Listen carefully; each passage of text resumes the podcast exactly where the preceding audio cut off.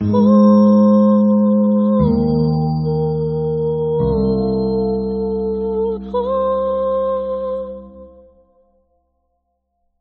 really like this piece. Let's see, I'm going to try to share that.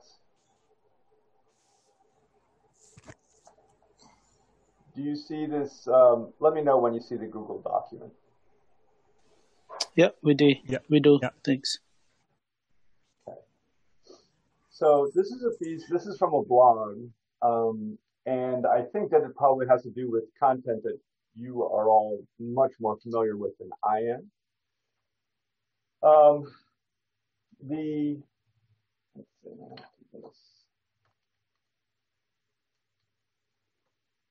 what, um, we have a child, I want to see the curfew I announced and looked at my Nanaji, who had just finished his Sandhya Puja. you can laugh at me as much as you like in terms of my pronunciation of things. Um, uh, he has uh, he has beads in his hand and some other things. So one of my first comments um, about this piece, because there's words in here that I don't understand, right? Which is because I'm American and I'm not familiar with these words. We do want to think about uh, who the audience is that we want to try and connect with. So if you have an audience, so in this case, I mean, language, right? Language is in a lot of ways the determiner of the audience. And we want to think about it in that way. So we have even, it's not, it's not just, are these, these are uh, Hindi words. Am I saying that even correctly? You can nod if I'm right about anything. You can make Yep, me feel yep, more comfortable yeah. if you want. No, Okay, thank you. no, you- you're doing good. Thank you. Yes. Oh, Okay, thanks. Um, so, but but it's not it's not just having foreign language words, right? I, I I want us to understand that it's all of our language. All of our language creates our audience. Not only does our language create our audience, but also our point of view, um, and to some, depending. This is this is the most tricky area. Our bias can create our audience too sometimes we write with a strong bias that really only welcomes other people in who share our bias. Does that make sense? This is nonfiction, by the way. So, um, but but for me in writing, it doesn't matter whether we're doing poems. It doesn't matter whether we're doing nonfiction, essay, fiction, uh, plays, all of everything. I'm always talking about things that are pretty universal, which are audience, point of view, and the big thing is story, creating something that's like a story. A story is um, is an emotional journey essentially, and people want to read stories because they feel like they will benefit from reading stories. So that makes it a, a, a very different thing than things that we might read in order to have professional advancement, in order to learn how to work our computer, in order to learn how to fix our vacuum cleaner. Those are things that we read because we have a motivation coming in. A story is something that basically offers something of value to the reader, this emotional journey from which they will learn and they come to us to read it. And I think that that is having a story in our work is the most fundamentally important thing that we want to do in our work in order to gather readers, which is, I think, what we want to do because we want to communicate with somebody. Okay, so um, I just want to really underscore the point that that we create our audience with what we write. Um, so this work would would probably exclude me since there are times when I'm reading and I don't know what the words mean. It could also be that if I had a very uh, rudimentary vocabulary, which in a way I do, of course, I don't know all languages, right? But if I have a very rudimentary vocabulary and you use really big words, then you're also going to be excluding an audience. So we're always conceiving, in a sense, our audience with the way we write. Um, I think that I think that this is a great piece. So, like when I write, I definitely, uh, I'll say I don't want to restrict my audience at all. So, if anyone if anyone picks up my work, I want them to read it. I mean, that's my rule. I, I want, you know, if they if they open up the cover and they read that first sentence, I want to do that thing that that I'm talking about, which is grab the reader by the throat and you do not let go of them. I want as big an audience as possible because I can't control whether they're going to come over and open up the book, but I can control it once they do. Does it does that make sense? Um, so so in this piece, I would already suggest it's very easy to go ahead and do little things um, which are defined, really defined terms. If you were using medical language, you could do the same thing. Um, I picked up the stethoscope, which was a tool for listening to the heart with a flat, you know, you just you describe the thing that you're talking about in order to allow people into the work. Um, so that was that was one thing that I noticed uh, here, and but it's not by the, the biggest thing that I noticed, which was a, a technique that I thought was really great in this piece, was this piece uses a child um, and a child's point of view. So I like to, I, I really want to put that forward to everyone. Point of view. I just, I will write it P-O-V. Point of view is exceptionally important in our work. Who is essentially who is seeing slash telling the story? Who is the narrator? But I, am a little bit careful about that word narrator. So we have this child who's in a story, who's doing something and talking to the grandparent. The way I think of that character is, is as a character. So that's a character point of view. It is I want I want us to embed that in our minds. You can if it if it's helpful, write it down someplace. It's a character point of view. This piece is going to be interesting because it's also going to have a narrator's point of view. And in fact, in all of our work, we're going to have both of these. And one of the things that I'd like to say, and I think that this piece does it quite well, is that distinguishing between those two voices is uh, very important because we show a contrast. We show this, the character's point of view, and then in this piece, we'll see that we shift to a narrator's point of view in a different paragraph. And that is exactly how I would suggest that you do that if you're working with this kind of pattern.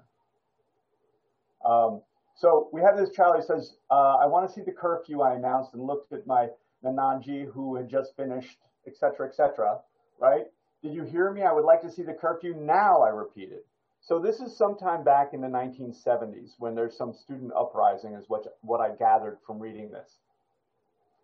Um, and this is a character who's experiencing and saying things in that time.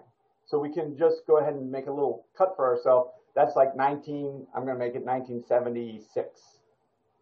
Um, can everyone see this work here? So it goes, uh, um, Nanaji quietly put his puja, etc., on, on the side of the corner, got out of the puja attire, changed into his lungi and uh, banyan, picked me up and put me on his shoulders. My daughters are right now taking both Spanish and Chinese, so I am way mixed up. So please forgive me about my pronunciation. If I seem, he's like, is he pronouncing that like Spanish? I probably am. Um, uh, picked me up and put me on his shoulders, and we set out to see the curfew. Okay, so we set out to see the curfew. That's that character in 1976. Look at this next paragraph. Those were the turbulent days of, oh, sorry, I just said 76 and here we go, 74. Okay, those were the turbulent days of 1974 and growing up in uh, Patna. Okay, so when we have that sentence, we've just transitioned to the narrator. Is everyone, is everyone with me? That is good. I definitely feel that I've transitioned from the character who's saying, take me to the curfew to that was 1974. So creating, having one paragraph that's in the character point of view and then another paragraph that's in the narrator's point of view is an excellent device for us to use in nonfiction. This is a device that I have used. It's basically alternating. And alternating is pretty much our pattern. We, we're always going to be alternating something in our work. And this is an example of it. So I want to um, um, where, what happened to my thing? I'm going to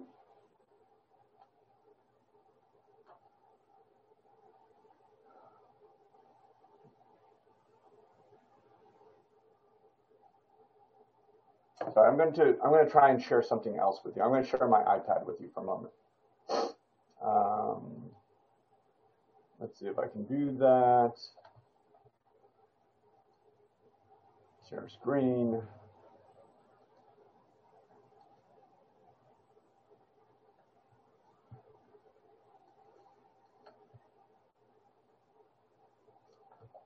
Okay. Do you see you see my iPad blank a blank page? Yeah. Okay, thank you. So, so, um, oh, did something kick out? Did it kick out? No, it's still showing up. Uh, I lost it.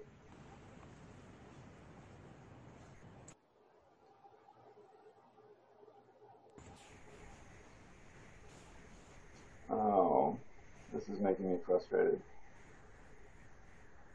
You still see it? So do you see if I go like this, if I write this square? Uh, I don't see a square. I just see the blank iPad page. Hmm. Sorry. I, I just cut the share for a second. I'm going to try and share again. Oh, I'll I'll let you know that uh, share. Uh, if you if you chat if you if you chat with me, I, I'm never to see it. I'm I'm a I'm this kind of focused person that can really only do one thing at once. It really frustrates my partner anyway when I do stuff around the house. Um, hmm. I'm not seeing my pad come up. Okay, I'm gonna give up on that for now. I'll I'll try and work on that technology for next time, although it's unfortunate. I really want to do that today. Um, let me go back to Google Docs.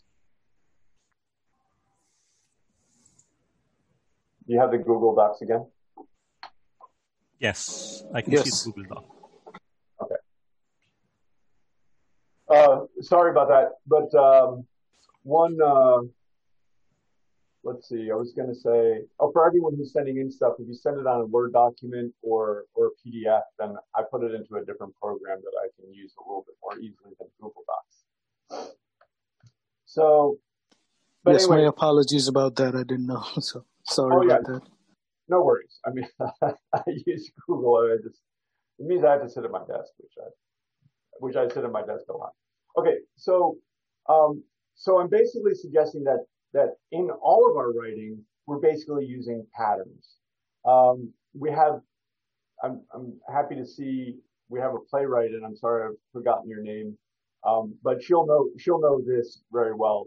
So in in story writing, we often talk about the A story and the B story the A story and the B story, often the A story is the motivated story that the character has, what they want to get that's tangible, that's usually puts projects them out into the future. And the B story is the emotional story. So for example, if you had a story about a doctor, you would probably have a story about them pursuing their medical career. And then the B story would be, let's say, their home and family life. And usually what happens in the story is that these two stories alternate throughout the entire work and then they and then they kind of join and merge into a feeling of reconciliation, whatever, wholeness that occurs at the end. Stories often work this way. They work, they begin with division between two things and they end in merger of those two things. Um, the same is true. I often talk about protagonistic and antagonistic forces. So the protagonist and antagonist, the problem of the story that's first introduced is that these forces are split. And then we see, we go back and forth between protagonism, antagonism, protagonism, antagonism, protagonism, antagonism. That drives the story until we arrive at a merger of those two forces. Okay. So if you follow that, you're gonna, you're, we're gonna blow your mind at this point. That's also what's happening in this post. We have the point of view character is one of the forces, and the author who's coming in as a narrative voice is the other force. And if we can get these two to work alternately and finally have something to do with each other so that they merge into a reconciliation, and this is very common in an essay, to have uh, an author in the present, let's say me, trying basically my motive is to reconcile with my past, to find some greater understanding in the present by reviewing what has happened. That becomes the point of the work. So, in this story, in this essay story, right, according to me, we have these two forces established. The character point of view is one of them, and the narrator is the other. And now alternating those two back and forth is a very strong, is probably, it is our pattern basically. Alternating and forming contrast between things is what we do to show movement through the story and is a very effective tool for us. so, um, Avatans, um, you, you probably realize a little bit that you don't do this consistently through the entire work, but I'm saying, but I am saying that you have the rudiments right now to pursue this work so that it starts developing this contrast, this alternating pattern, which then creates basically the dynamic energy of the piece that leads somewhere. Avatar, yep. does that make a yes. little sense? So yes, so like, absolutely. Now, so like I'm talking, you, you have to forgive me. Like if you don't follow everything that I'm saying, that's okay because I I will say I only have about three things to say, so I will say them repeatedly. Just keep trying to take them in. You know, as time is going on, try to understand them. But basically, I'm suggesting that it's this dynamic energy between the two forces, as we see played out over and over again through the course of the story, that creates the, the energy that the reader then experiences. So now they're having an experience, an emotional experience in which, and I mean they're affected in the body. They have, they feel tense, they feel relaxed. I mean, basically we deal with tension and, and relaxing the reader throughout the entire thing. And then at the end, we, um, we, we, we join the forces for a moment of resolution that then feels like catharsis. That is the movement of story. And all of us, okay, you're not in competition with each other.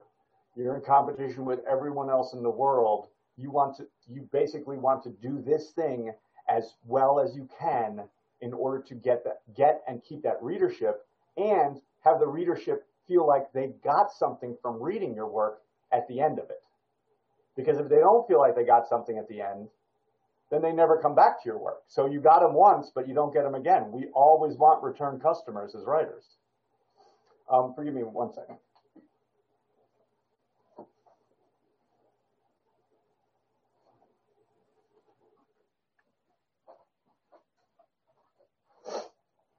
So, um, so I'll, I'll that's those are the large points that I want to make here, and I and I also want to underscore that um,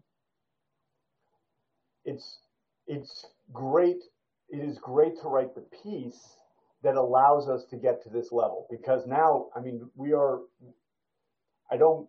I don't want to overstate it, but I don't think it can be overstated that the level of writing something from A to B is much different than the level we get to when we write a story.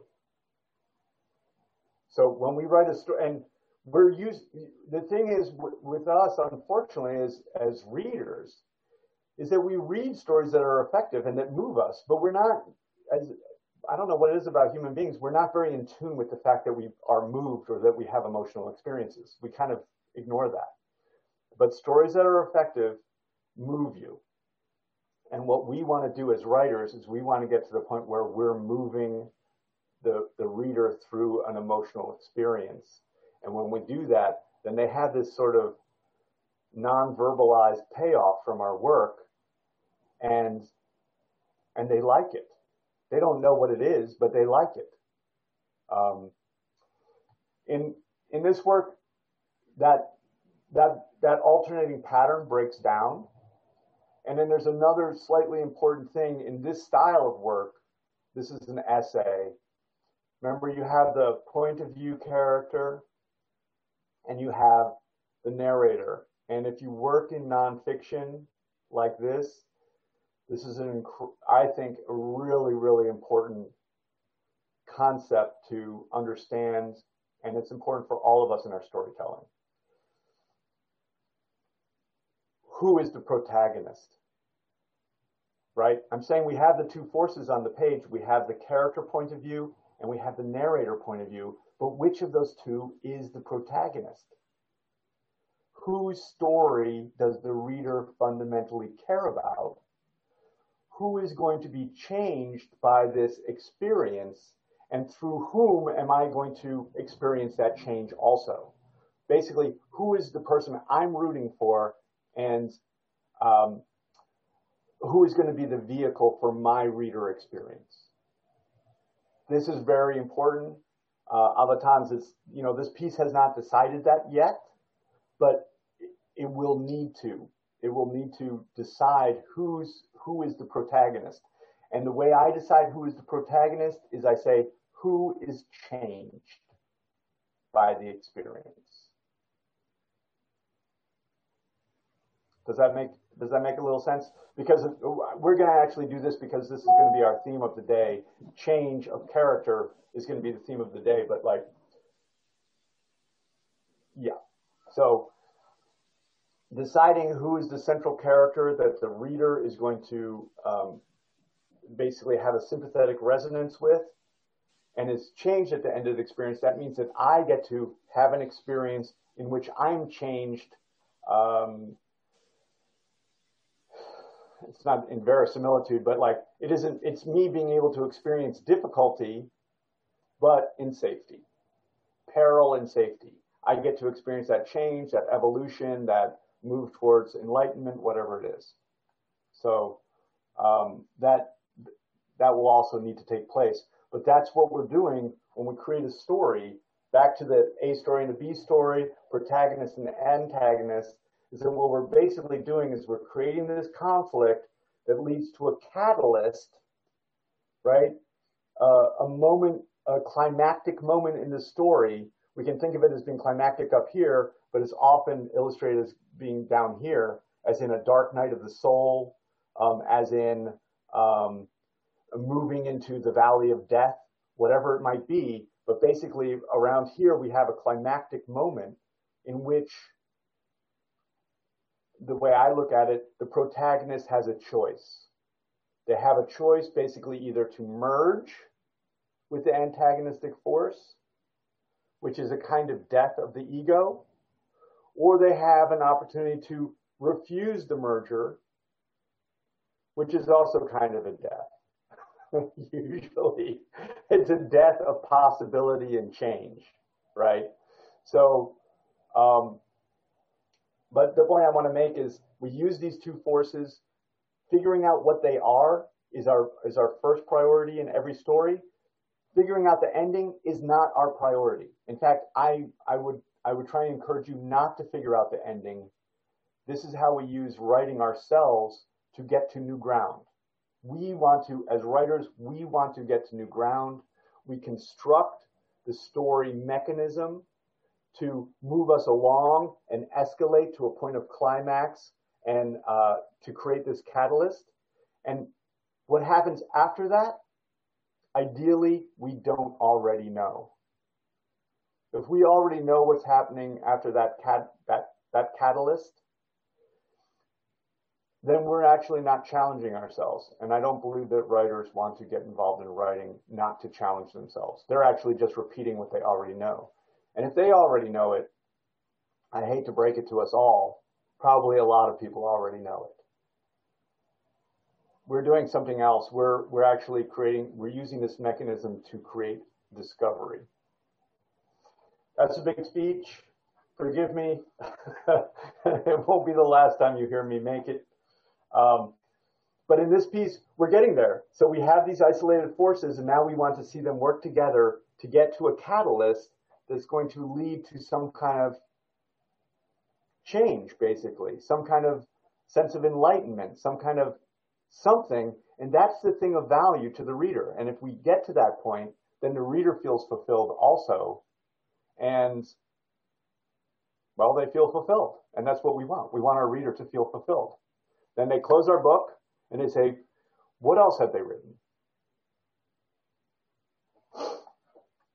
Um, Avatans, do you have any questions? No, no, thank you. Yeah. No, no, thank you, thank you. Yeah, yeah sure. You probably your question is like, why did I why did I have to endure all that? Hmm. That's part of learning. That's why we are here. Yeah, and keep in mind, everyone, you know, we this is so the way I look at this is this is a workshop. We we are all writers. We're involved in the same struggle. I'm involved in the same struggle that you are. If it were easy for me, I would not be doing my job. It's not going to be easy for any of you. If we're not if it's not hard, we're not we're not doing it. We're not really creating the device that leads to that next place. So um, and my daughters are always like, I try something out on them, like a joke usually, and they're like, Dad, keep it in the workshop. uh, Ashvani? Yeah. Can I ask a quick one? It appears to me that the all the paragraphs in the write-up that we have in front of us uh, are from the same point of view, the first person point of view by the person who is writing the story. Those were the turbulent days of 74 and I grew up in Patna. I had the front row view of, so he just continues. It's not, the narrator is not in the picture at all. It's just the first person point of view, isn't it?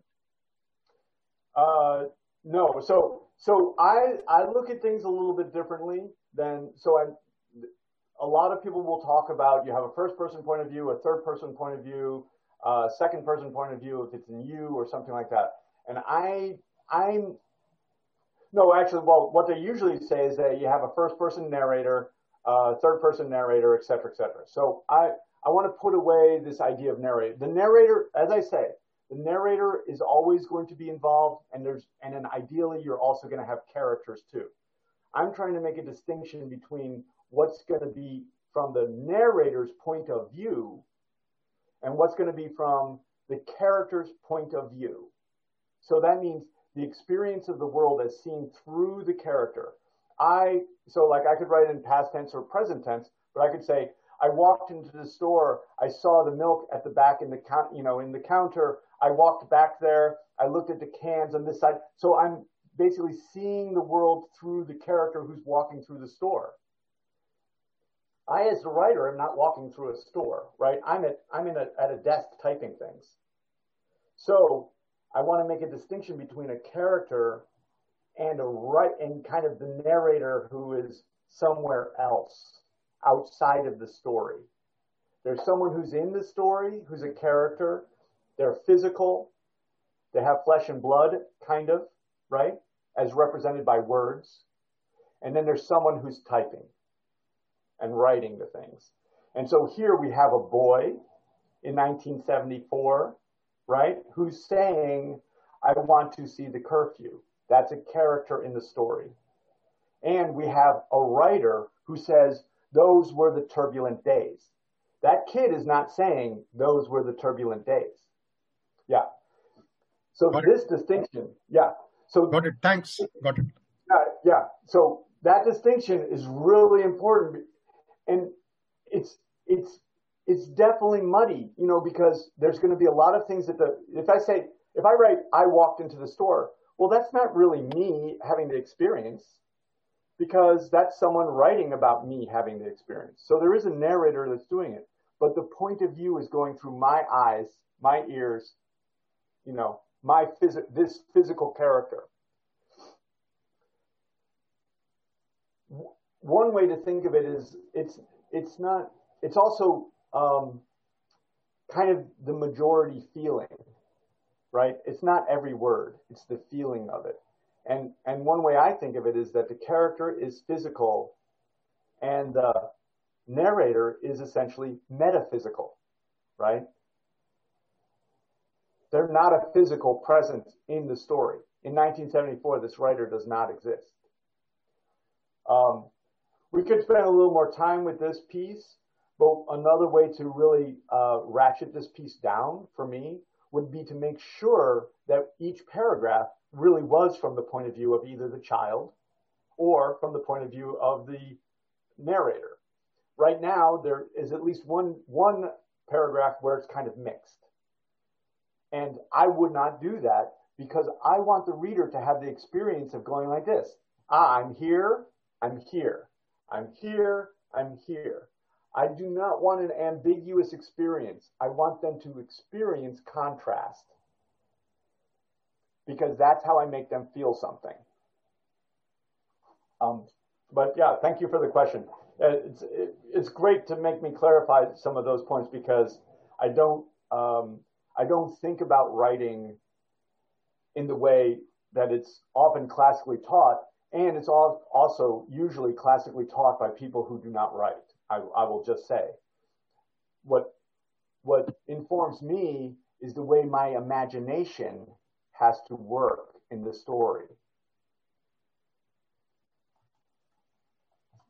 Um, okay, I'm going to stop this share. Uh, yeah, Ram. Yeah, I have a question. Uh, so, yeah. can can the protagonist be a concept or an ideology instead of being a physical person? Um, so, um, so I think that we are, I think that we do best. Okay, so we're we're getting into this is going to be kind of a metaphysical conversation. So forgive me. Those are so most writers who are dealing in fiction and and things like that are playwright. You know, we're dealing with physical people. And one of the differences between you know fiction and those kinds of stories where we think about dealing with people and writing nonfiction often, you know, let's say a thesis driven work, is that we think about this being about ideas. So I I will say something about the protagonist, which is the the, the thing that's principally important about the sorry, strike. The protagonist, the thing that is principally important about the protagonist is that the reader has a sympathetic resonance to the protagonistic force. Right. Okay, so I'm not saying whether that force has to be absolutely physical or not. But. I am saying that the baseline is that if I am not basically somehow attached sympathetically, it doesn't mean that I think that it's a good idea or a bad idea, but mm-hmm. I somehow have a sense of personal attachment to it. It doesn't matter what ends up being said. If I don't have okay. that, then you just have a polemic. Okay. You have a polemic that's just, you know, so so I'll, I'll say, I'll tell you how I think about it. So if we, if we have a thesis driven argument, right. The, the thing that a human being attaches to most mm-hmm. is, is honestly another human being. This is the way we are. Yeah. Okay. So, so the more I can feel that there's a human being on the other side of the protagonistic force, the more likely I am to attach to it if it is a if it if it's a cerebral argument, you know, up mm-hmm. here, why why do I care? So okay. this is this is one of the ways we use, I think, a thesis statement. And I said this last week a little bit, but it's worth I, I think it's worth really trying to get into our head. It's not about the value of our ideas. It's the it's the stake. It's the personal stake. And so when we have a writer so this is the way I think about it in terms of a nonfiction work or a thesis-driven work, is that basically the writer is the protagonistic force. They're coming out and they're saying, I'm motivated to do something. And I'm right. putting my I'm putting my career on the hmm. line in order to do it. Okay. Right? And right. and I might not agree with them. Mm-hmm. In fact, I should not agree with them. I, if I agree with them, there's no point. Then we're just dealing in propaganda. So, right. you know, the, in the U.S. we say preaching to the choir. You probably have a similar, you know, uh, idiomatic expression for that. But there's no. I don't I don't do anything with preaching to the choir. Mm. I'm trying to get readers who don't think what I think. So, um, so yeah. So I think that you know when we have that when we have that author mm-hmm. make a stake, they throw down the gauntlet with their thesis statement and they say they say you think this, you're wrong. It's this. Right. That's a little bit more complicated than it seems at the moment because if the author is not really taking a risk, mm-hmm. then there also isn't any attachment. I want to read about someone in peril in safety, right? So they have to actually take a risk. Right. If they're telling me, uh, if they're saying, you know, uh, I'm making an argument, you think the sun doesn't shine during the day, and I think it does, that's there's no risk. So we have mm. to do two things. I have to be able to attach to a, somewhere right. a feeling of another human being really having a stake because that's necessary for them to actually be in peril. If they're not in mm. peril, I have no interest. Right. Because what am I learning?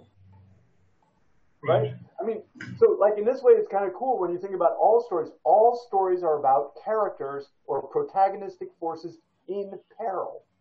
If right. they're not actually in peril, then why do I read? Because I'm trying to read in order to um, advance my own life, basically, to mm-hmm. experience peril and take something away from it for my own survival. Right. This, we're, the, we're this human animal. We're a human right. animal, and we use stories to do this very thing. Right. So, um, so essentially, what you're saying is that uh, uh, rather, if I'm a car salesman as an author, I, I should rather put the buyer in the driving seat of the car, take him for a test drive, rather than hand him a brochure of the car. Yeah, yeah. Or tell him tell him why the car is so great and going to change yeah. your life. Yeah, exactly. Yeah. What you want to do is you want to be like, you know, hey, you know, you look you look really good in this car. Yeah, Thanks. exactly. Yeah. But but but we also we want you know, we do want we want the reader again to yes, we want them to basically get. I do think of the protagonistic force as a vehicle mm-hmm. for an experience mm-hmm. that the reader then gets to have. Mm-hmm. And so, okay. whether it's a physical character doing stuff or the protagonist as a you know writing um, you know making an argument of some kind, I want right. the reader to feel like I'm making the argument. And even if I, you know, like, and you wanted, so I actually hold the other side. I hold the antagonistic view. Hmm. Then I want to, then I want to be with them. Like, well, will they succeed in changing my mind? Will they succeed? Right. And and you know, by God, I don't think they are because I think I'm a lot smarter than this author. So hmm. they better do a really good job. Yeah, okay. But this is now this is now really really important. Uh-huh. That and that antagonistic point of view uh-huh. has to be that is the hardest one to do. Mm. Understanding our antagonists as writers, we usually we usually pick a protagonist who we already feel a bias towards. Mm. Our real struggle is to really understand the antagonist's point of view because our antagonist's point of view is the reader's point of view. And I didn't moment, understand that.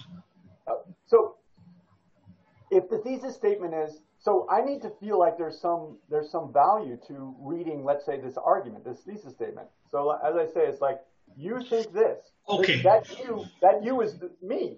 Mm. I think this. I think this. I don't think okay. what you think. Okay. Right? right. Interesting. That's interesting. Yeah. Okay. Yeah.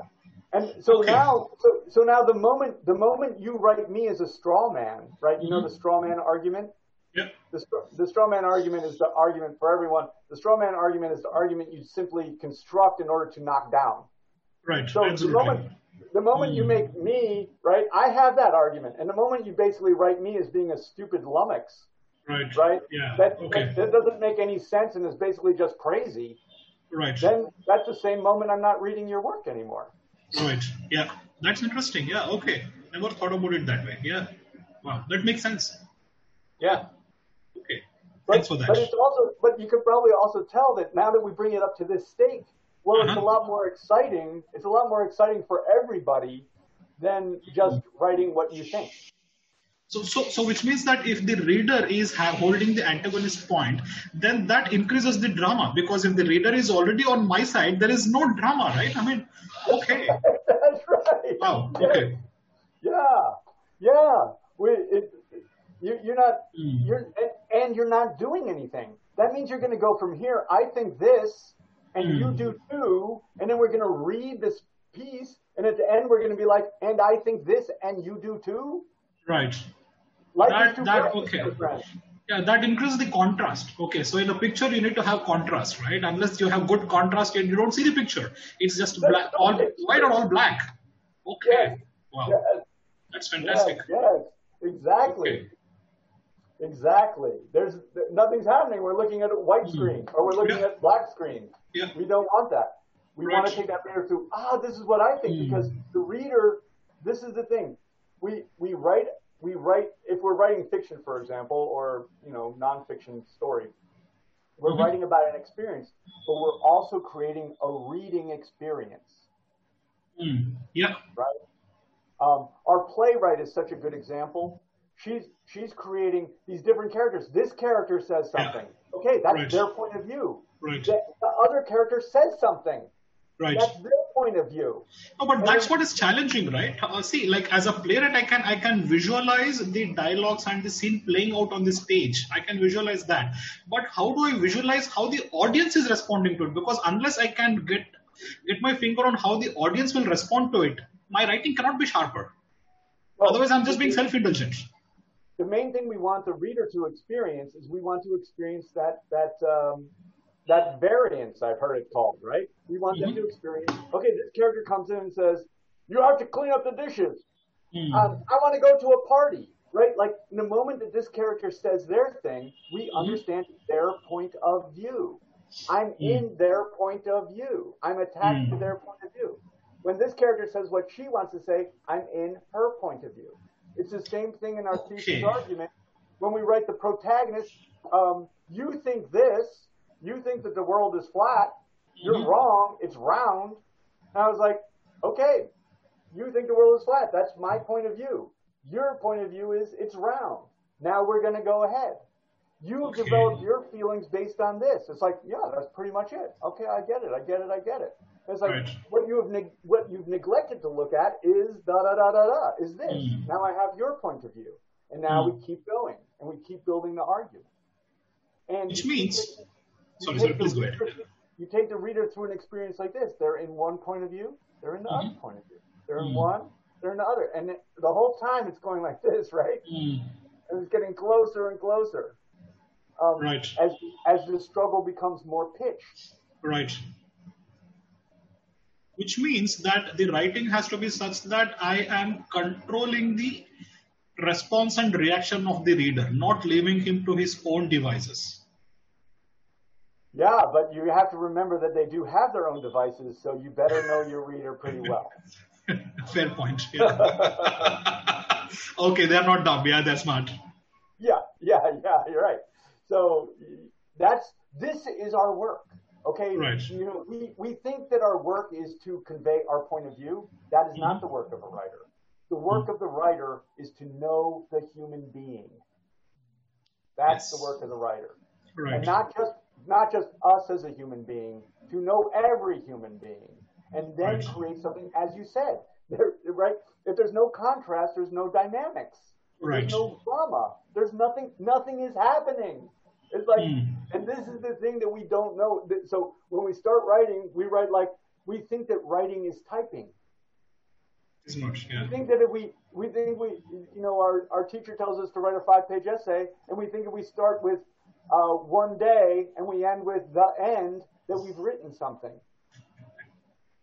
Right. We haven't. We have not. right. We've written like in the in the doctors that flat line. Mm. Mm. And it's like and nobody wants to read that because yeah. because this is something we let's know human beings again.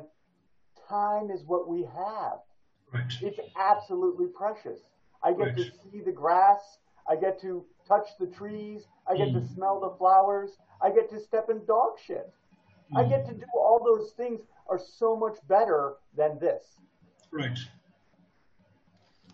So, but now the next the next struggle for us as writers is that given the fact that experience is the most important thing, how do we create an experience on the page mm. that is so dynamic that a reader foregoes their life, right? I don't go out and smell the cheese, the, the, the, the cheese. I don't smell the cheese and step in dog shit. I right. instead read your work. Right. So now we see what the what the stakes are. Mm. We have to do something that's filled and filled with contrast. Um, sorry to, to, to go to the playwright again, but I often think about this in our writing. So we have a reader and there's a distance to our audience. This is the case on the stage. Mm. And if you see someone, if you were sitting in the audience, right, mm-hmm. and mm-hmm. after the show you walked off onto the stage, you would see that people had this makeup on, right, that made that would make them look grotesque right. close up. Right. Why why do they have that makeup on? They have that mm. makeup on because they're being seen from a distance. Mm. This is the same in our writing. This is the same in our writing.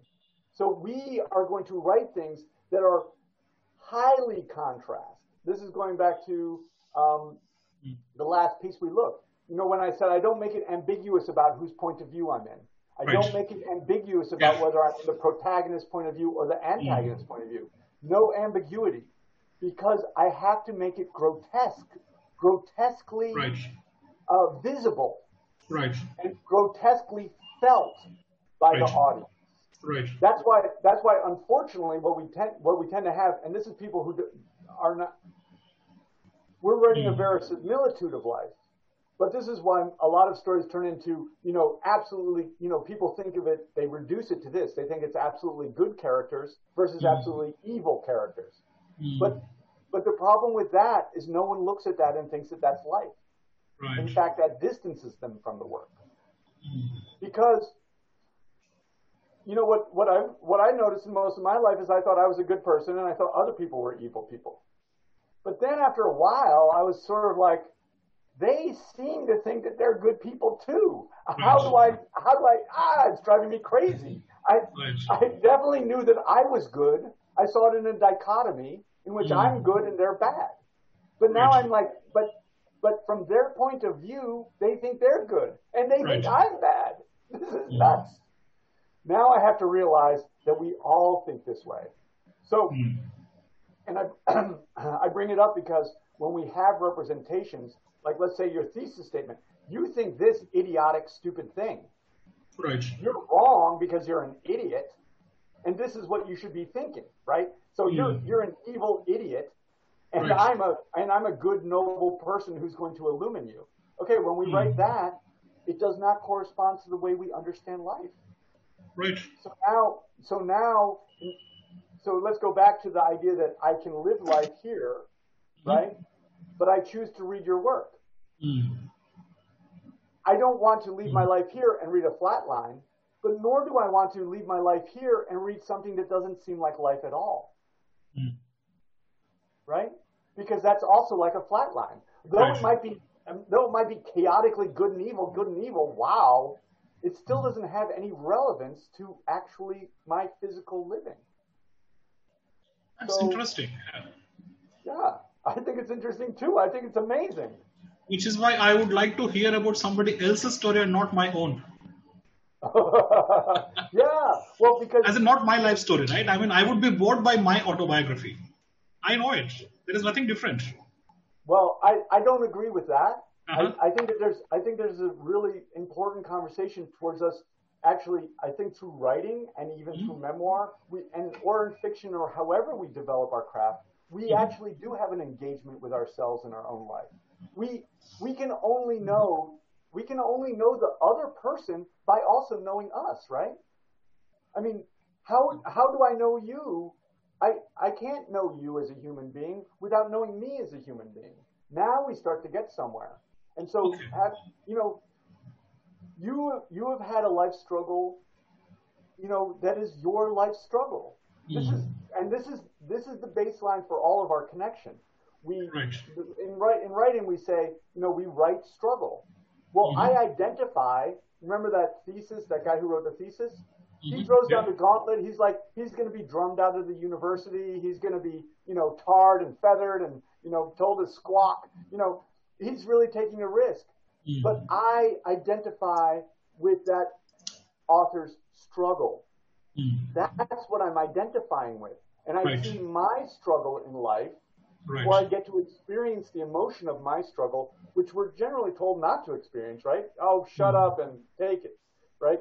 Right. But I get to experience my struggle of life through this character. Right. And and so that is the baseline, and we all have the struggle. We have we have many universal struggles, and it's not just to find love. It is it is to find connection, yes, mm. but it's also the struggle of having an interior world and an exterior world. Mm-hmm. There's the struggle of trying to be something so that you can be seen as something, but that's also a lie.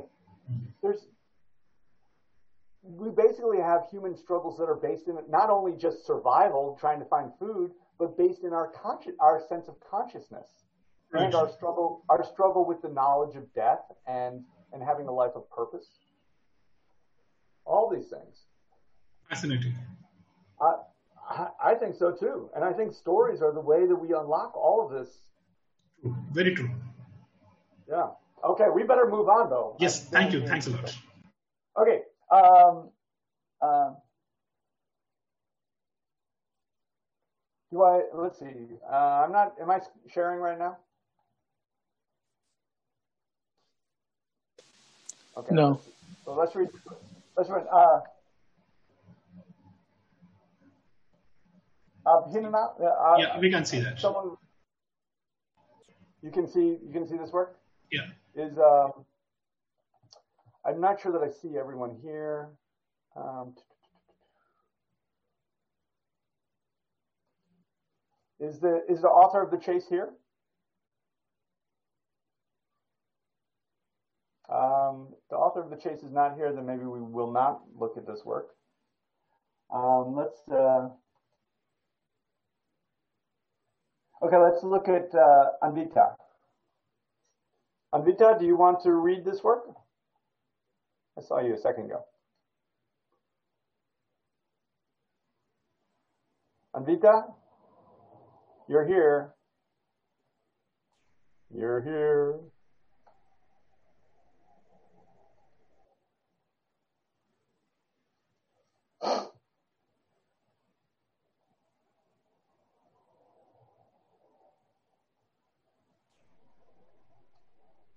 Um, Anvita, do you want to read?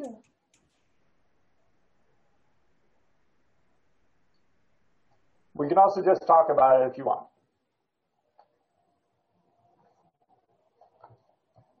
Hello, hello, hello. Maybe she's maybe she's left. Well, we can. Uh, oh well, Ron, let's look at your piece since you're you're uh, you're here and we know you're. Sure. Did you get this? Did you get this change? Okay. Hello.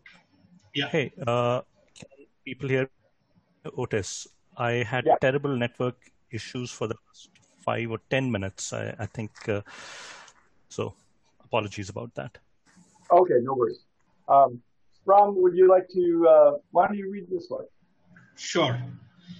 Uh, this is called Tincture of Iodine. Five-year-old Papu bit his lip. The boys crowded around him in the playground, and for a moment he was the center of all attention. They will certainly put tincture on the wound. Viju declared with authority, shaking his head with sympathy. Viju was three years older and already in the fourth standard, so he had to be right. Papu's heart skipped a beat. He had never had tincture of iodine applied on a wound before, but had heard from the other boys how much it stung. The tears almost came to his eyes, but he blinked them away. He did not want to cry. He was a big boy now, already in the first standard. Why, he had even started eating idlis without sugar, and as far as he was concerned, that itself qualified him to be a big boy. He hadn't cried when he had fallen on the ground playing chor police. Only LKG and UKG boys cried, and girls. So he had bravely swallowed the tears, but tincture? That was a completely different matter altogether.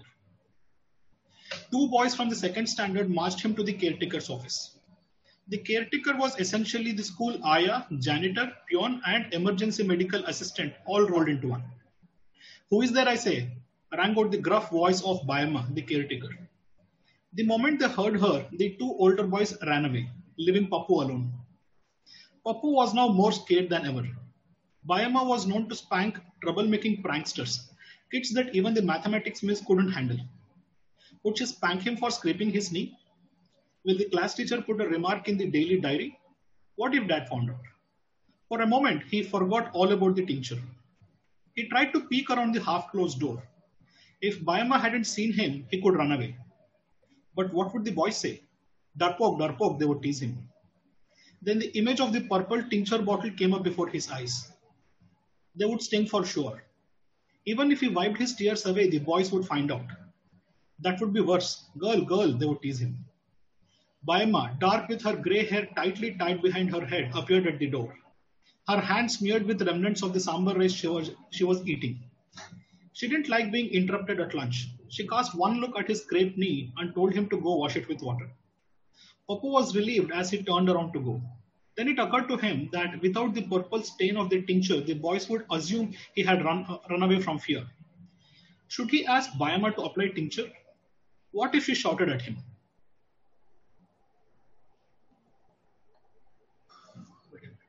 And then being five years old was indeed complicated. Being a five-year-old was okay. indeed complicated. Yeah. Yeah, yeah. Um, okay. Um, so uh, I, you know, I find this piece very charming. Ram, let me. Why, why, don't I put it back to you? Given our given our conversation, you know, today, mm-hmm. what do you think? Uh, so I think this is. I would think that this is probably mildly amusing. yeah, I think so. Yeah, I agree, and I, I love the language in it. I love the tincture the, of iodine. Um, what? Let me. Okay. Let me. Let me so, so, so the thing is, the contrast is not that stark here. Or the contrast that we spoke about, that is not that stark. Right. What is the antagonistic force?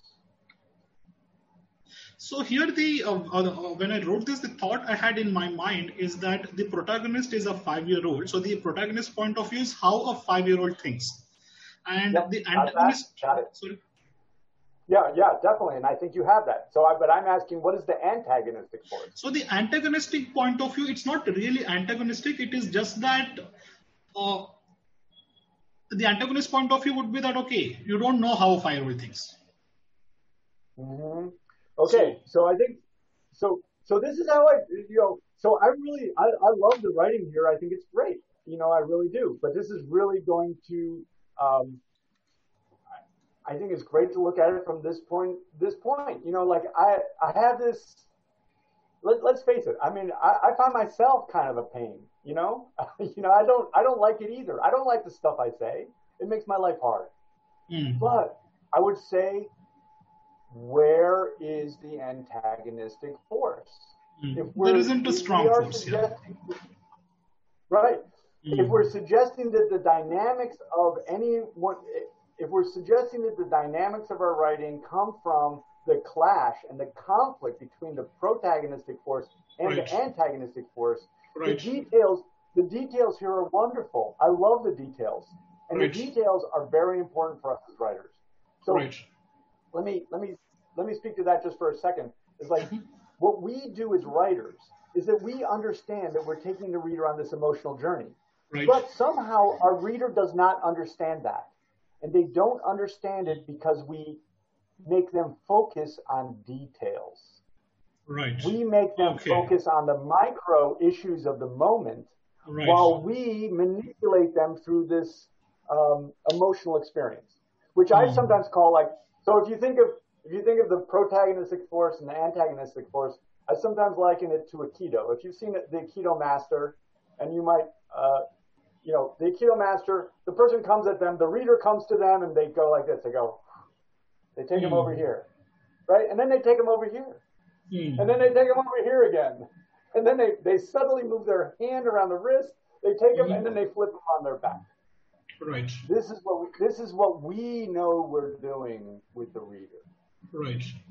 And and and so yeah, so so even even though it's going to mean a big rewrite, mm-hmm. the antagonistic force here are these other boys, mm-hmm. right? This is, I mean, it's a it's a wonder it's a wonderful childhood story, and I think it's one that we can all identify with, right? Right. Where right. we remember I just said remember I said one of the universal struggles is the way we know ourselves and the way we, we feel right. like we have to represent ourselves to the outside mm-hmm. world. Right. This is it, right? He yeah. he's like he's afraid. Right. Right? And and and yet he doesn't want anyone to know that he's afraid. Mm, right. He doesn't want to True. reveal that he doesn't want to reveal and and if you want to take this up to it isn't just a boy's struggle, of course. It's mm-hmm. a human struggle that we mm. that we understand ourselves as people who can be hurt and have right. feelings, and yet we feel like we have to disguise that fact from others mm. who will hmm. see that as a weakness, even though they actually we don't know this, right?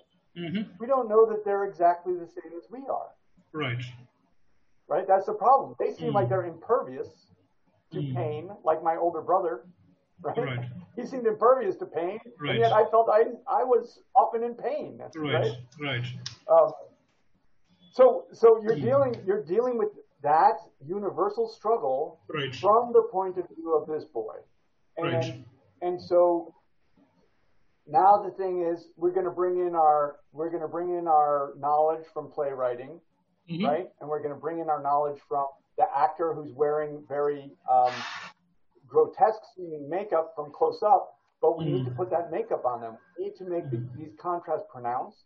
Right. We probably, and I would say, and I would say, you know, this is, I understand how it's difficult, and believe mm-hmm. me, I have to live with myself every day. You only see me once a week, so this is, this is horrible. I'm telling you. Uh, but I would be like, immediately, I would say, we got to get the antagonistic force physically on the page, and that's right. where the dynamic action is. Okay. Right. Um, where where it goes. So, and once you do that, now mm-hmm. you now you've actually developed a mechanism of story that will take this somewhere. You basically mm. use your alternating pattern to take us to some to to the crucible. Right. And and ideally, we create a story that's where these these are even enough, where there actually is peril. You don't know what the answer is. That is the peril. If you know the answer, there's no peril. You don't know what the answer okay. is. Right. But you take it, you take it to the crucible in order to have a discovery, and then right. that is actually what the reader will also take away. Mm. And and and in some ways, I look at it like this. This is kind of cerebral, I guess. But mm-hmm. I look at the story that we write as really the artifact of our own discovery process. Right. So that the reader gets to experience. It's like they get to experience, you know, the the the, the husk of the of the insect. They get to mm-hmm. have the husk of the insect, but we are the ones that live the life. We mm-hmm. use this mechanism to get somewhere. So yeah, in, in a simple way, I would say, you know, the, the simple way to go to this story is to get the antagonistic force on the page. Okay. And now we see, and now we see what happens. Right. There's nothing there's nothing in a sense dynamic that will happen mm-hmm. we only have the protagonistic force. Right. Because because this boy is not being met with any, you know, conflict. Right. So there is no conflict. Have, but it's an internal conflict. There's only an internal conflict where he is like, you know, oh, he has fear on one side and like, you know, he wants, like you said, camouflage the fear on the other side. So it's an internal conflict. It's not a, it's not a pronounced conflict with a separate antagonistic force. Okay, Ram, Ram, you, congratulations. You, you, you win the prize of me. I'm going to act out an internal conflict. Are you ready? Sure. Here we go. Uh-huh.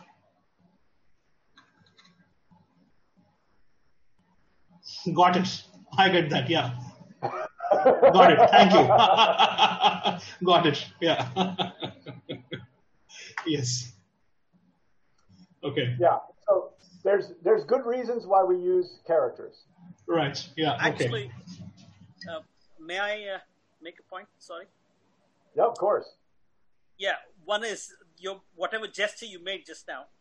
No one, I, I, I couldn't see because it stayed on uh, Ram. The video stayed on Ram. So. Oh, okay. well, I, I, will tell you that Ram and I were actually doing exactly the same thing. We were just ah. not doing anything. at all. Yeah. Okay, got it, got it. Yeah. So, so Ram, if you Basically, don't mind, this, go ahead. Uh, Otis. No, no, no, please. So, Ram, if you don't mind, just a couple of things. Uh, more, sure. I definitely agree with you, uh, I Andrew, that this is a very uh, uh, charming piece, and despite the fact that the terminology is India specific, it does talk to a a larger audience. Uh, Absolutely. Your, the point that you made, yeah, the point that you made earlier. I have one, the. I also thought that the antagonist was that perceived fear of being uh, uh, laughed at and mocked at by the older kids, right? So, so in that sense, I was on the same page as Ram, uh, but I do see what you're hinting at. Um, how that would come about is obviously, uh, uh, you know, it's it's Ram's choice. Uh, but I have a question for for some of the markings that you've made here, and that's specifically about uh, the two adjectives, right? So, shaking his head with sympathy, or so he had bravely swallowed the tears, right? So, um, can you can you just talk about that a little? Yeah, I can. Um, okay, so that I would consider, you know, really a micro issue. So it's not okay. a big issue at all. It's micro okay. issue, but okay. but it does it does it does have a lot. Well, let's say there's no micro issues, maybe, because it has a lot to do with how what we do when we write something is we basically merge the consciousness that we present on the page with the consciousness of the reader. Mm-hmm. And the things that I'm marking, basically, you know, I, I might call them having a bias. I might say that it's editorializing or something like that. What what it's doing is it's providing subjective information from okay. somewhere. And when it provides, when you provide, it's like the narrator, the narrator comes in and provides subjective interpretation of what's happening. Mm-hmm. So what that does is it doesn't allow me to interpret. So, you know, the way I experience life, right? I go walking around and I'm taking in information. I see a car speeding down. I'm like, well, stand out of the road. I'm, I think that's dangerous, right? I see someone, you know, smile at me. I'm like, oh, they're nice. So I'm having the, I'm having an experience of interpreting the world around me all the time based on objective information. Okay. When when the author comes in and supplies the interpretation, then that robs me of the opportunity to interpret for myself.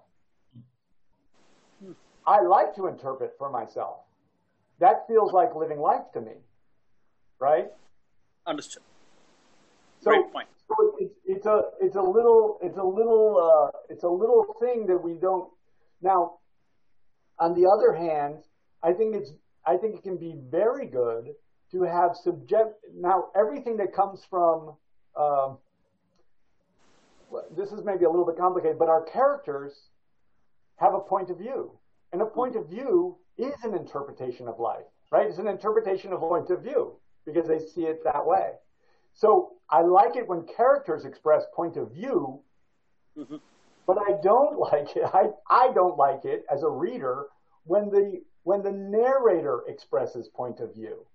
Mm-hmm. Because now it's like I have a God who knows all, but is also limiting the experience, mm-hmm. my experience. And I don't want it to be like that. So that's a great point, point, Otis. Yeah. yeah. So, so our we want our narrators to be, I think, you know, I, I lean towards having the narrator be as objective as possible, only write the facts. Now, of course, the narrator has a ton of control over the entire experience of the story because they're selecting all the facts. Yep. Um, hey, so, thank you. yeah, and what, what's great is actually, to me, it gets into sort of the psychology of the writer. When the writer wants to control the experience of the reader, then they add that subjective information. I'm going to tell you something about people, at least me. We don't like to be controlled, right? So absolutely illusion, you know. Um, and and then if you read this, but what we have is like um, Viju um, declared with. I would actually Viju declared uh, de- declared shaking his head. I would get the yeah. the authority out of there. Declared already tells me it's with authority, right? Yeah. So declared shaking his head. Now, yeah. as a writer, maybe we can't we can't uh, we, we haven't spun that, you know, and the reader might take they might not know what to take out of it. But what they do know is that they're perceiving experience objectively, and that keeps them in the story. Right. Um, yeah, it's. I think it's it's one of the big issues for us as writers, basically having some control over our instincts, right?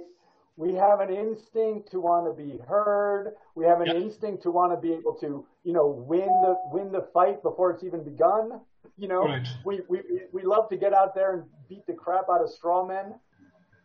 Undoubtedly. You know, we don't get yeah. to do it. We don't get to do it. This is mm-hmm. the, this is, and that's why it's really really fun.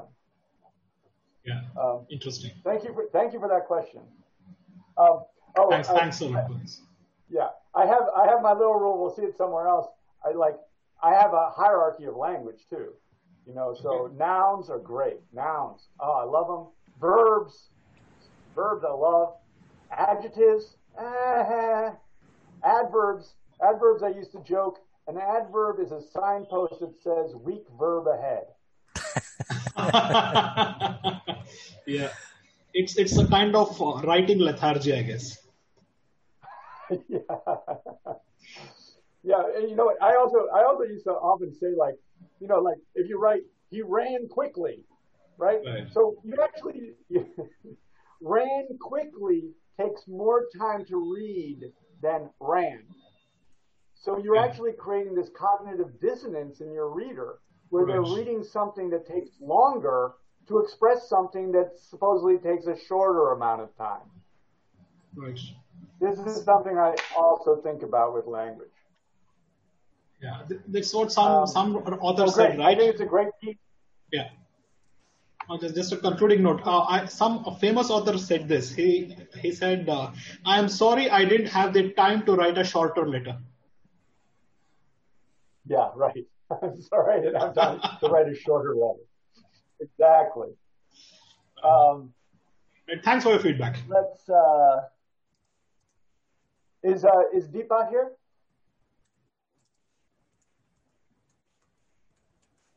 This was good. Thank you very much. Is uh, I love this. Deepa? Oh, I don't know. Who's here? Okay, well, we're, we're, we're going to have to conclude a little bit. Deepa's not here, but I would like to bring up this story a little bit. Um, the monk who craved rose milk. So there, in fact, I would say, I, I want to say with all of these, there's a significant thing that's not happening with all of them. And the, the thing that's not happening with all of them is the perception of story as being an emotional event that has an effect on a character, the protagonist, and therefore through that also has an effect on the on the reader. Now we could argue that these pieces are short, and and I if, and if we only have if we only have six pieces or something like that, if we get around, we can talk to uh, Hari Kiran and and see if we want to expand the length of some of the pieces, you know, as we as we move along. So I understand the feeling like, well, you're not completing a story necessarily. So so just put that argument aside and, and the defensiveness that we can feel, you know, when, when I start attacking. But but I want to bring up this idea that a story is about character, character or protagonist change. And I'm going to do it just in this one simple way. A character comes in some way, okay? We have to get that on the page. How are they now? They're feeling hopeful, they're feeling something they have to have some state, either positively or negatively. And we've already talked about really drawing contrast, so we really have to know what that is. The story is an event, and the event is a conflict with the protagonist coming and meeting the force of protagonism. That is the event. out of that event, and I, I know I did this the other week, this character must be different. What that means is, so I think for me, I can, I, I understand it better by saying when it doesn't happen. Okay. So a character comes into a story. If we don't know how they are, then we also don't know how they leave, right? They might be happy here and then they leave happy. If I don't know how they are here or I don't know how they are here, I, I don't have any knowledge of whether they've changed or not due to the event. If a character comes in, they experience something and they are the same, my argument dramatically is that nothing has occurred. Does that make sense? Nothing has happened. I, my analogy is if a tree falls in a forest and no one hears it, it doesn't matter. Right? Because the fundamental thing that we're doing with our work is we're taking the reader on a journey, and a journey must go from one place to another place. We cannot go from one emotional state to the same emotional state. We have not made a journey. So the, the, the pieces I looked at this week, you know, were, uh, you know, well written and very atmospheric, partially because they didn't develop an actual conflict in which something happens. We also didn't get to the point of experiencing any change in the protagonist. So uh, this is again, yeah. Okay, so, uh, sorry, uh, didn't mean to interrupt.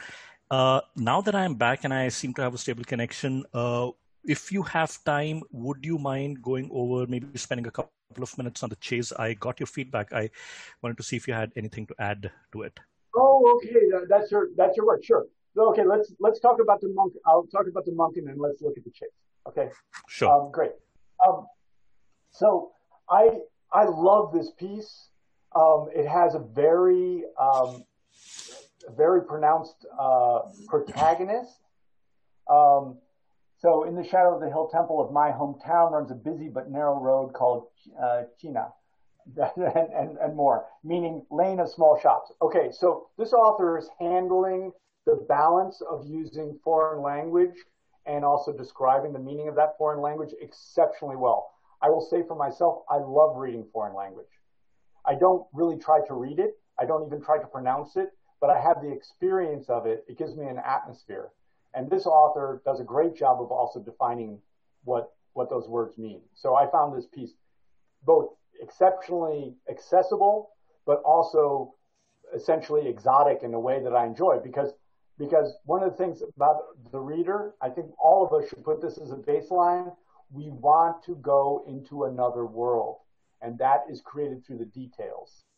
Like when I talk about knowing knowing other human beings, one thing we know about our reader is they picked up our book because they did not want to have the experience of painting their fence, right? They did not want to do the dishes. They did not want to deal with their kids with their constant demands. They want to go somewhere else.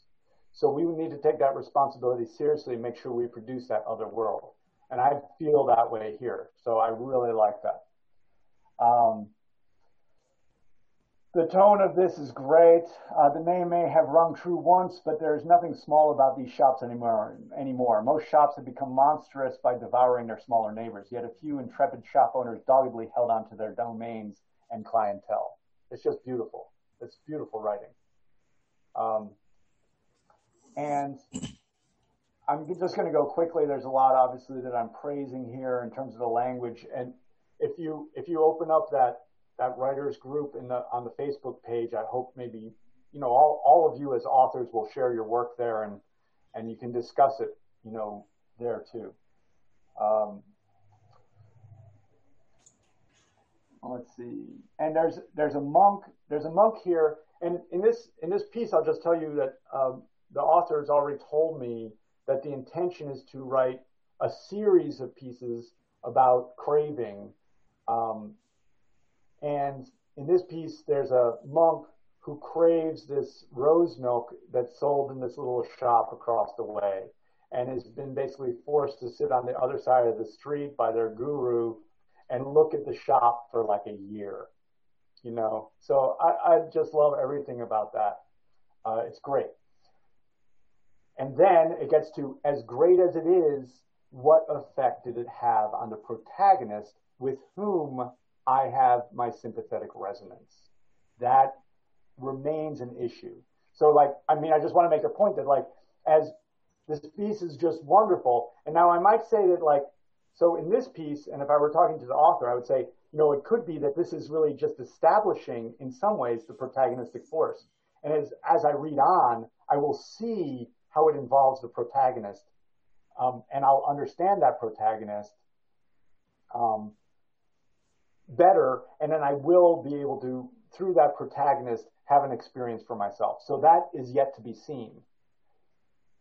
But that is that is the conversation that I would have because that's for me it's an absolutely necessary element of this, of any story that I have this experience of of change so that really I have something that I'm taking away. Okay, so since this author's not here, I'm going to go back to uh, the chase. Um, yeah, so so the author Deepa actually pinged uh, on the chat, I think about half an hour back, uh, also saying she had to drop off for some uh, work call. Oh, well, that's too bad. But uh, please tell her, uh, really a wonderful piece. Um, She's on the Facebook group, so I'll definitely share this feedback uh, with her, Otis. Great. I really, really strong. I, I love, I love that area. It feels, it feels so real. I believe it. Um, and, and this is, I think, uh, Ashvani, I said this about your work last week, right? The, when we write words, right, I, I'm talking about focusing the point of view and the narrator or the character or back and forth between the protagonist and antagonist, whatever. That's a focusing of point of view. But there is an overall thing created by all the words, right? A kind of honesty, a kind of forthrightness, basically the consciousness of the author. And when that consciousness welcomes you in, does not push you out, welcomes you in, as this piece does, as Ashvani's piece did uh, last week, that is a very, very strong uh, base from which to work because that's the first most crucial thing.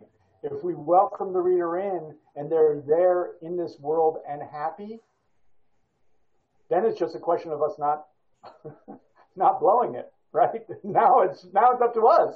You know, the ball's in our court, as they say. Um, uh, did you want to read? Uh, would you like to read this, uh, the chase? Uh, um, I don't know. Um, maybe I'll read a couple of paragraphs and then. Okay, yeah. Why don't you Why don't you read to um, Why don't you read to Wait, you read to the fourth floor. Let's see. I got a little spot there. Okay. Is this show, Is this showing up on the share? Yes, uh, it is for me. So I'm assuming it's showing yeah, up. Yeah, for... just, just there. Yeah, that's better. okay. I, have often done that. If I, I, I, can mark a little place to read too. So I think we'll probably do that rather than read entire pieces. Okay. Sure. he he bounded up the first three flights. Uh, he bounded up the first flight three steps at a time, turned 180 degrees, and then up the second flight three step, steps at a time. Both the man and Ria had gone further up to the second floor. Damn Damn. He sprinted up to the second floor again, three steps at a time. Not there. Effort. He swore under his breath. He turned to the stairs and climbed three steps at a time. She was there and he almost ran into her. She gave a jolt as she spun around at the sounds from the staircase. Oh, she said. What? Couldn't you hear me? Deva panted, catching his breath. I just couldn't let that damn thief go. Why did you slow down? Anyway, you were right behind me, she responded, still breathing hard ahead till you raced ahead. Deva corrected her. When did you start thinking me to be some comic superhero with superhuman strengths? I didn't, Ria answered with a little less conviction now. I thought he's one and you are two. I mean, we are two. Yeah, ek se bhale do, two are better than one, Deva nodded, his breath slowly returning to normal, the breathing still heavy, sweat running freely down his forehead, neck, and back. He swiped his forehead with the back of his palm as he surveyed the floor. It was long, dark, and empty. The structure was all that there was, with beams and columns and nothing else. Bare concrete floor and ceiling, no tiling, flooring, or electrical wiring, no one else on the floor as far and as best as he could see in the dark. What little light there was came from a corner on the left. You think he went there? They were asked, not waiting for an answer, staring at the light, moving slowly forward like a moth to a flame, the thought flashed through his mind. While he was still irritated that Ria had rushed headlong into an unknown situation, he now wanted to make the most of it. Why did you stop here on the third floor? he asked, inching forward. I saw him reach the third floor and dart left. By the time I got here, he had disappeared in the dark. I'm I'm sure he went in there, she pointed. I waited for you so that you didn't rush onto the fourth floor. Thank you. That was very considerate of you, Deva uttered. Nice. And uh, and I noticed that I actually marked this this next moment here. It's coming up. Uh, do you want to see what's in there, or do you want to turn back? She asked with some testiness. so I I probably you know like like I mentioned before, I'd probably cut the testiness. You know, either either you've captured it in the dialogue or you haven't. It's just a tiny thing though. Mm. But uh, you know, you stay here. I will see what's there in the light. Um, if he's run out of some exit at the back, then he's gone, as is your bag. Perhaps he is hiding, in which case I can uncover your bag in short order walk in the park. Or not, he thought for the second time. I really like that little addition there. And that goes back, we were talking about it with Ram and, and you know, the, the universal issue of having a sense of interiority and exteriority, right? So it's like, we can recover your bag. That's what he says to the exterior and to this woman, but or not, which is his interior, which is like, suggesting a whole bunch of things. This is more dangerous than it might seem. You never know what's going to happen. You know, uh, an expression I like: the future, by definition, is unknown.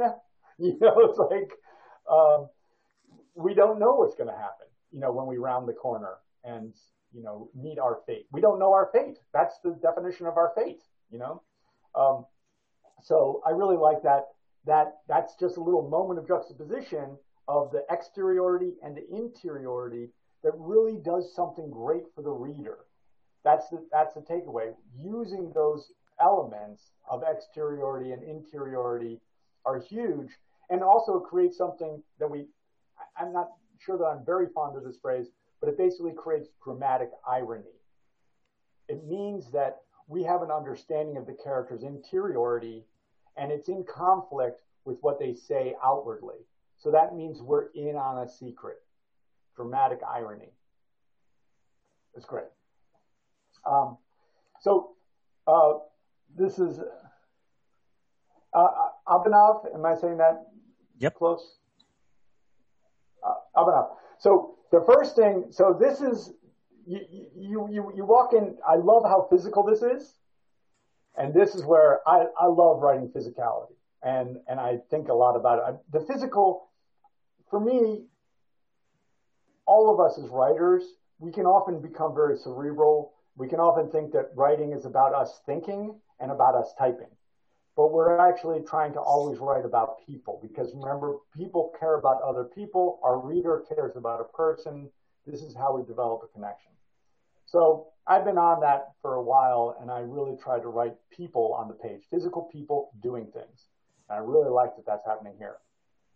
But then you have some some issues, perhaps because everybody knows what it's like to be a physical human being. And so, like the first thing I thought here was like, does this author know how hard it is to sprint up a flight of stairs three at a time? I mean, I was like, so so I did this. I was writing I was writing a, a story about about a soldier who had to carry a, a, a rifle, and the rifle weighed 20, almost 20 pounds. So, well, maybe a little bit less, 17. So I got a pipe and I cut it that weighed that much and I went hiking around to see what it would feel like. I love stuff like that, you know, and if you love writing the physical, then you'll love stuff like that. But I'm going to, I'll send you out as like the, um, as your assignment to go sprint up some flights of stairs three at three at a time. Uh, that I walked right into that, didn't I? no, I love that. I love that you're going for it. It's great that you're going for it. Um, there's a there's a moment later, but this is this is also a kind of genre piece, right? Where, I mean, we don't know that at first, but he has a Glock on his ankle a little bit later. So, so he he's a police officer or something. He has a, he's a person that carries a gun, um, which would also play a role if he's sprinting up those steps. I will I will mention, um, but uh, but early on here, there's a little talk about you know I'm not I'm not a comic book hero but this is goes back to this thing is like he does seem a little bit of a comic book hero because of because of the physicality. You have mm. to remember that the the relationship are it's really funny because like this is very cinematic and we would see something like this in the movies but it's strangely different when we write about it i think if we want to write something that's actually realistic because mm. the movies, what the movies have is they have some character who's bounding up some steps, right? And then they cut, right? And then that, that character is over in the corner in traction and taking oxygen. and then they shoot again, right? so, so they're doing it that way and they're excluding the parts where they're, you know, headache struggling for breath. And what we see is we see a physical human being and we're like, well, we're convinced basically because we witness them. Right, right. Writing, writing merges our consciousness. And and I might and granted I'm a particular person because I'm I'm I try to be a very physical person. I think about physicality a lot. Um, it's it's important to me. So I'm always sort of you know, and also I have my little masculine uh, competition. I'm like, he can run up those steps three at a time. Could I? And I'm like, I'm pretty so, good shape. I think I'm going to yeah. So when yeah. when when when I was younger, I could uh, you know sprint two steps at a time, a, a, couple of flights. So I assumed this guy must be stronger uh, and fitter than me. So maybe he can do three. So that was a little bit of a leap of faith, if you may call it. Yeah, I'm I'm totally with you. You know, I I I God, I I wish I could run around like I could when I was a kid. Um, I really can't. I found out yesterday. um, I, I say get into it, but but but get into it in a real way. I mean, you know, he might be feel like if I do something like this, I would feel the burning in my in my muscles. There's physical realities that that exist, and if we deal with those physical realities, then we also uh, create a real world that the reader comes into better. That's really the point I'm making. It's really about that reader association. We sometimes right. even have to think about like, even though you think that this guy is very capable what you really need to think about is how do you make the reader believe them, believe mm. in this character. Right. So for that, we have to maybe do other things. This is just a, a silly example. I'm, I'm, not meaning to give it so much attention, but really to, to go no, to the larger concept. Uh, no, I think I think that that's useful, uh, very useful to to to I think weigh these kinds of descriptions with their actual feasibility also. You know a little bit of i think uh, exaggeration is probably i think okay but uh, uh, if it uh, what's that phrase? If the reader cannot experience a, a, a, willing suspension of disbelief i think then things start to fall apart. Right exactly. So the, the willing suspension of disbelief is like that is that's the holy grail. The reader is giving that to us you know, at the beginning. And they're willing to go anywhere. They'll go, they'll go to Mars. They'll go to this building. They'll go to the, um, the, the milk, the rose milk shop. They'll go to all of these places willingly, and they want to. And it's exactly that. When we, when we, if like, just like I said, once we have them, then it's just us not losing them. Right? That's the main thing. So we, we want to be very careful not to lose them. Um, and uh, and then then also in this regard, um, I don't. There's given what they're doing. So I am a person who's chased down people before. I hate to say, I in my younger years, you know, but it's scary. Okay, I I once I I won't tell you the whole story, but you know, you run and now you realize you're someplace you don't know. And you're in the place that they ran to. So why did they run there? And why did you run into it? Well, we get to the ambush a little bit later, but I think that particularly this character is is we're all savvy in this way because we're all again we're the human animal. We're the human animal and we're built to survive. So we know when we're in a comfortable place and when we're not. Even even like simple little jellyfish do. You know, they move around. So I think that that awareness would be a little bit more on this guy's mind. He he might have is was it in this who someone someone had written uh, in their work this this week what was it there there's there's no job that overconfidence won't screw up. I'm not quoting it directly. Is it in this piece? Yeah uh, the third last paragraph that one line. Yeah great great line great line.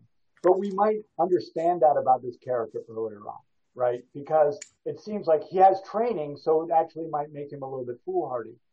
I don't know who the woman is, and so I have some questions. You know, like correct.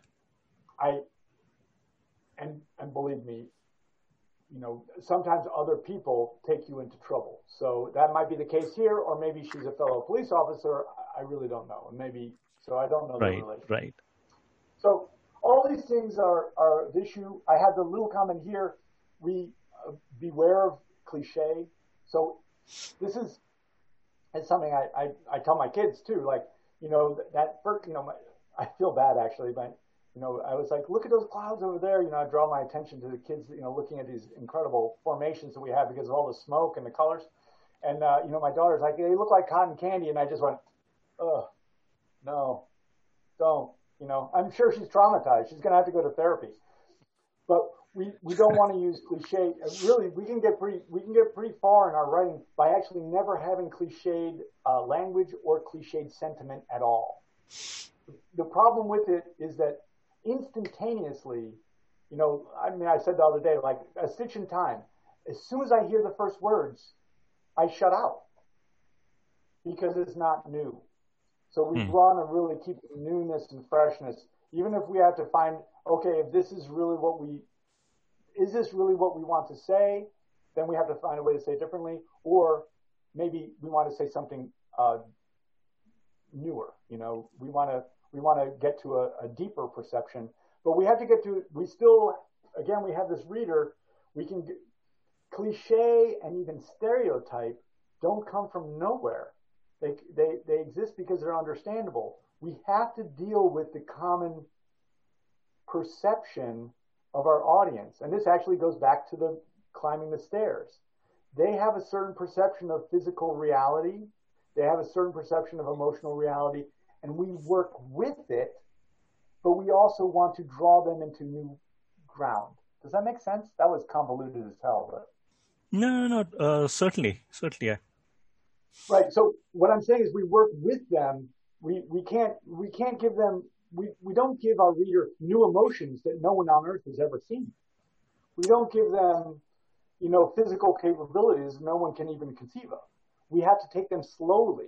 You know, even Superman would have to explain why he can fly. Um, yeah. So, um, and then and then the next the, the next thing is going back to remember I, I, I did say like so the big the big macro issue is having characters change and so this piece, like I said, with all the pieces, I didn't have a sense of knowing the character ahead. And again, I go back to wearing the makeup.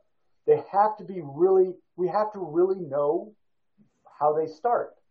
Then something happens and they come out differently. And that way I have the journey. Okay. This seems like it's an excerpt, so I understand that. But but I think conceptually we still want to keep it really on our mind. We want to get right. the protagonist on the page. What are they? They're happy. They're hopeful. They're scared. You know, it's really. It's, I, I said scared, but I don't really want to have scared. It's really hopeful that they're going to get what they want, or despairing that they won't get what they want. Those are really the two poles for our protagonist. And then on the other side, if they were in despair, now they're hopeful. Contrast. If they were hopeful, right. spring right? Right, right. That's great. Um, yeah. So, um, but I, I'm a sucker for action. you probably know Elmore El, Elmore Leonard. His oh, yeah. advice, they said, "How you know how do you write so well?" And he says, "Well, I just cut out the boring stuff." yes, I remember that. um, all right, uh, let me ask: Are there any questions about anything?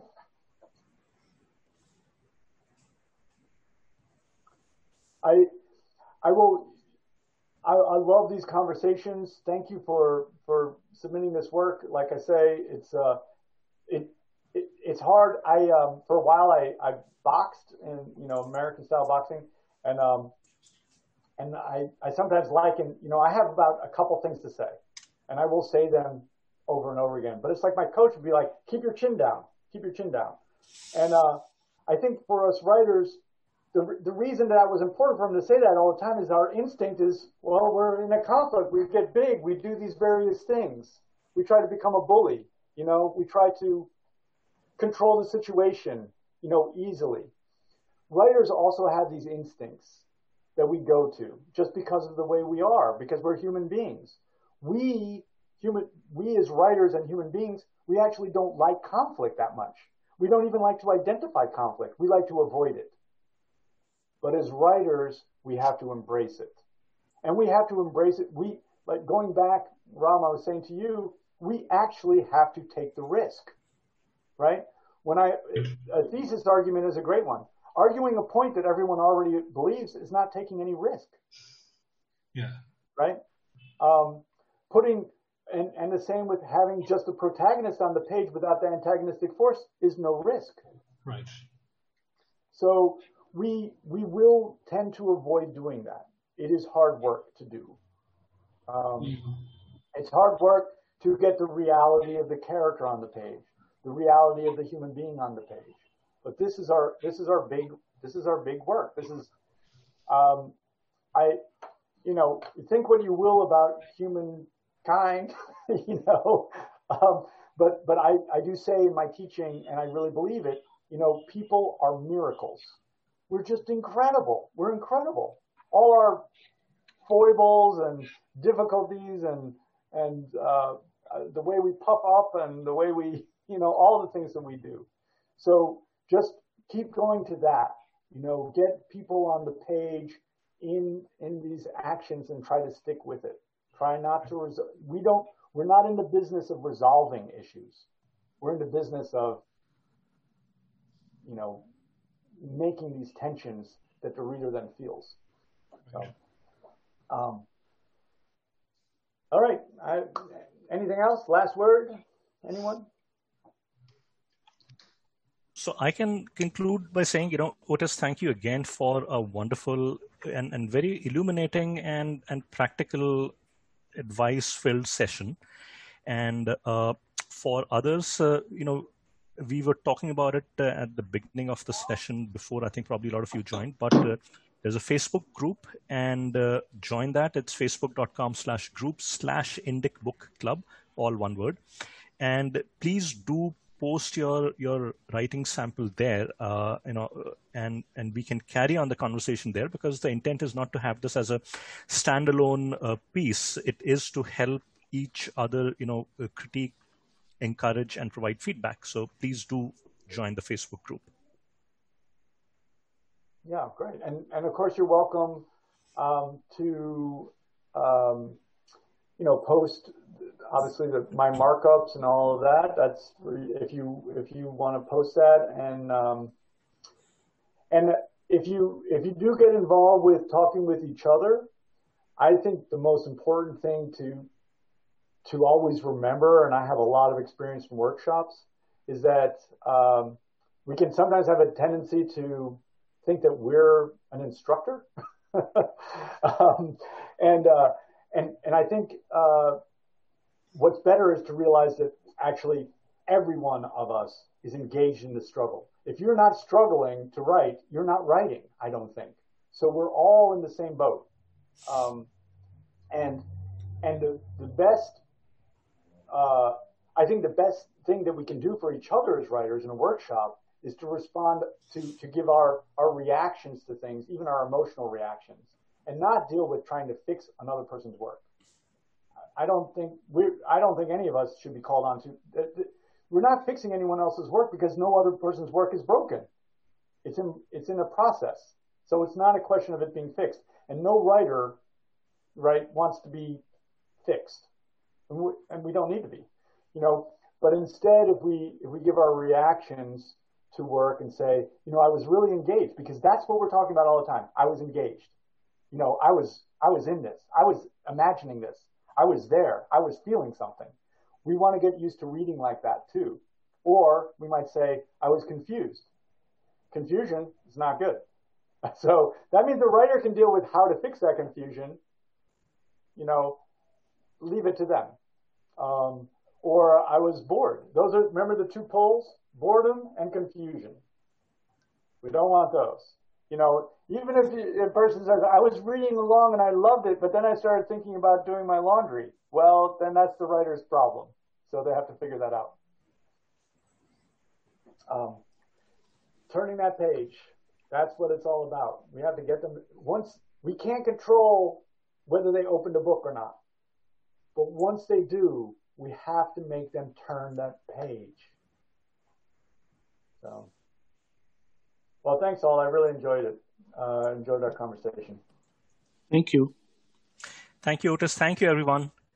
A good session. Thank you for joining. Bye. Thank you. Thank you. Thank you. See you next time.